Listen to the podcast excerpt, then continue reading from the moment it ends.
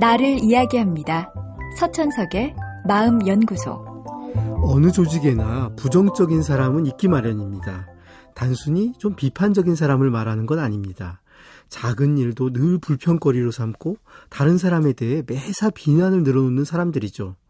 그렇다고 이들의 비난이나 불평이 모두 틀린 내용은 아닙니다. 그 안에는 객관적으로 옳은 부분도 있고 합리적인 판단도 존재합니다. 하지만 그럼에도 이들의 태도는 다른 사람들에게 도움이 되지 않습니다. 왜냐하면 이들에게 비판은 남을 위한 것이 아니라 그저 자신에게 관심을 집중시키고 자기 내면의 불만을 해소하기 위한 행위에 불과하니까요. 사람이란 부정적인 말에 영향을 받습니다. 일종의 경고로 받아들이죠. 누군가에 대해 부정적인 말을 들으면 설마 하면서도 좀 더 조심해야겠다는 생각을 갖고 어떤 상황에 대해 부정적인 말을 들으면 같이 걱정을 하고 변화가 필요하다는 생각을 갖게 됩니다. 위험에 대해 예민한 인간의 본성 때문입니다. 그 덕분에 부정적인 말을 하는 사람은 이득을 얻습니다.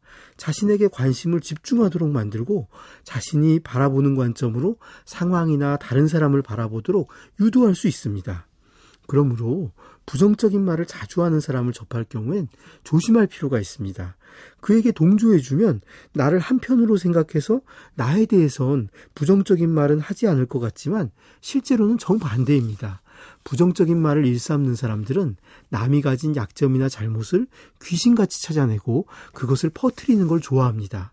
내가 그의 곁에 오래 머물수록 분명 나의 약점이나 잘못도 많이 알아낼 것이고 그러면 그가 비난하는 소재로 쓰이기 쉽습니다.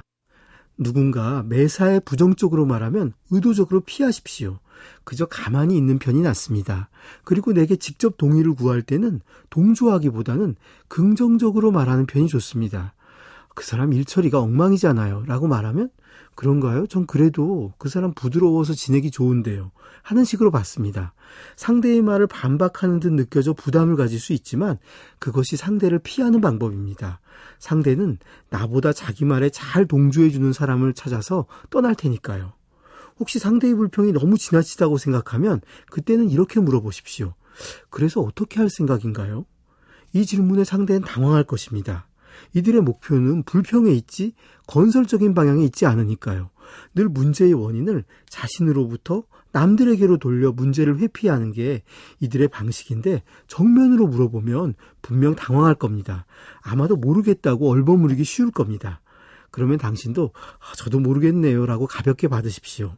그러면 공격으로 받아들이지는 않을 것이고 어쨌든 불평의 시간이 더 길게 이어지는 걸 멈출 수 있을 겁니다.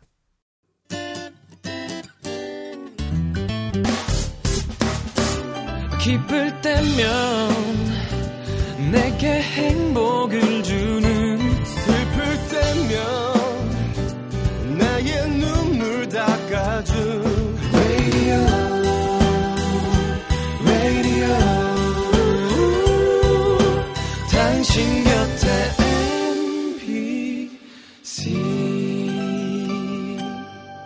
MBC 라디오는 미니와 푹 튜닝 어플리케이션을 통해 모든 스마트 기기와 PC에서 청취가 가능하며 팟캐스트로 다시 들으실 수도 있습니다.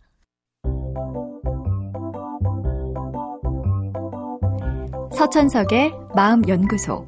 지금까지 정신건강의학과 전문의 서천석이었습니다.